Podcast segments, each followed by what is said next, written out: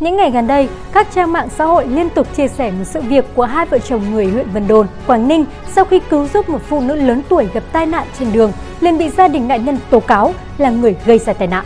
Có nhiều ý kiến xung quanh vụ việc được cho là làm ơn mạng bán này.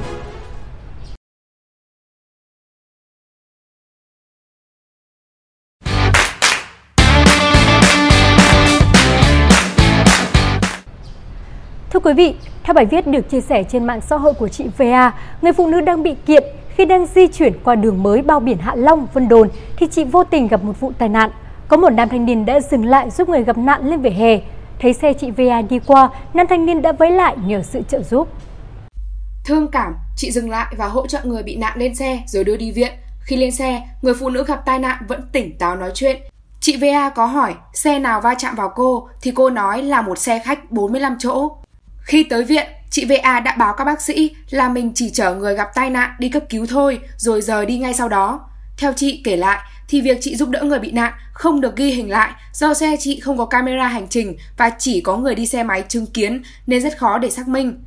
Sau đó, chị VA bất ngờ nhận được giấy triệu tập của phía công an, chị bị gia đình người gặp nạn kiện vì gây tai nạn cho người phụ nữ ấy. Sau đó, hai bên có gọi điện thoại nói chuyện nhưng đều mất bình tĩnh và không đưa ra được phương án giải quyết tốt nhất.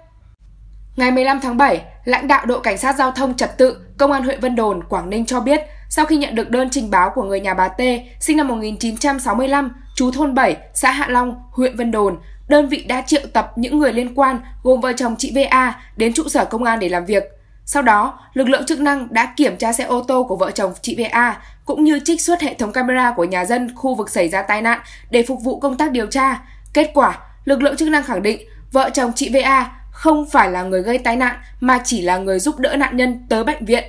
Đại diện Cục Cảnh sát Giao thông Bộ Công an cho biết theo quy trình, cán bộ điều tra tai nạn phải thực hiện đầy đủ các bước như lấy lời khai của những người liên quan, khám nghiệm hiện trường, khám nghiệm phương tiện, giám định chuyên môn, thu thập tài liệu vụ tai nạn giao thông mới có thể đưa ra kết luận điều tra vụ tai nạn giao thông.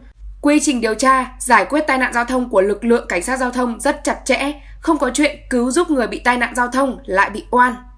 Có thể gia đình nạn nhân không biết ai là người gây ra tai nạn nên đã kiện người cứu giúp, nhưng cán bộ điều tra giải quyết tai nạn giao thông phải làm rõ người gây ra tai nạn, vị đại diện Cục Cảnh sát Giao thông nói. Bình luận về sự việc, nhiều người chia sẻ với tình cảnh làm phúc phải tội, làm ơn mắc oán của phụ nữ trong câu chuyện. Những câu chuyện như thế này làm nản lòng những người tử tế. Sau này, liệu mấy ai còn dám giúp đỡ người bị tai nạn giao thông, một tài khoản viết. Tuy nhiên, thực tế, việc không cứu giúp người gặp tai nạn là hành vi vi phạm pháp luật. Khoản 18, điều 8, Luật Giao thông Đường bộ 2008 quy định nghiêm cấm hành vi khi có điều kiện mà cố ý không cứu giúp người bị tai nạn giao thông. Nếu vi phạm sẽ bị xử phạt theo quy định của Nghị định 100 2019 NDCP.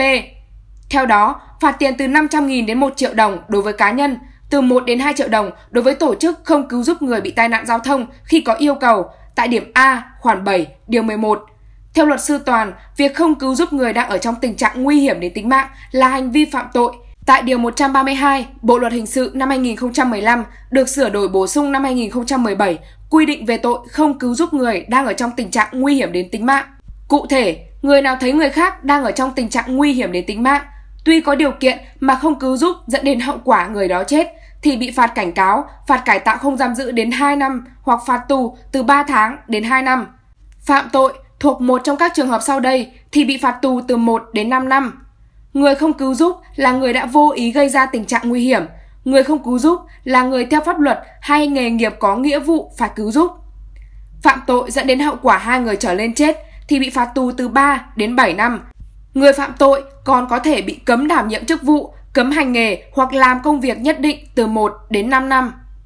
Cũng có ý kiến băn khoăn rằng sau khi công an làm rõ sự việc, người tốt được minh oan thì gia đình người làm đơn kiện sẽ bị xử lý như thế nào?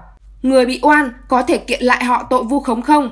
Liên quan đến vấn đề này, luật sư Đặng Văn Cường, trưởng văn phòng luật sư chính pháp, đoàn luật sư thành phố Hà Nội nhìn nhận người nhà của nạn nhân trong vụ tai nạn giao thông có quyền nghi ngờ hoặc nếu chỉ nghi ngờ thì pháp luật không xử lý. Tuy nhiên, trong trường hợp biết rõ sự việc mà vẫn cố tình bịa chuyện để tố cáo thì có thể bị xử lý về tội vu khống.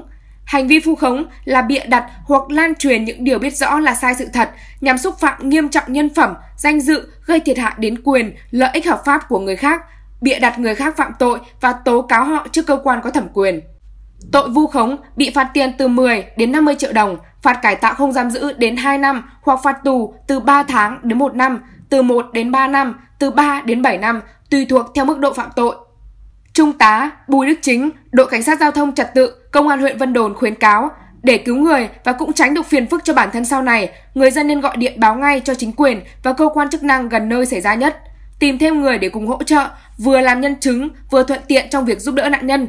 Đồng thời, sử dụng điện thoại, máy ghi âm quay, thu lại hình ảnh hiện trường. Trong trường hợp nạn nhân còn tỉnh táo thì ghi âm quay lại lời kể của nạn nhân về các tình tiết liên quan.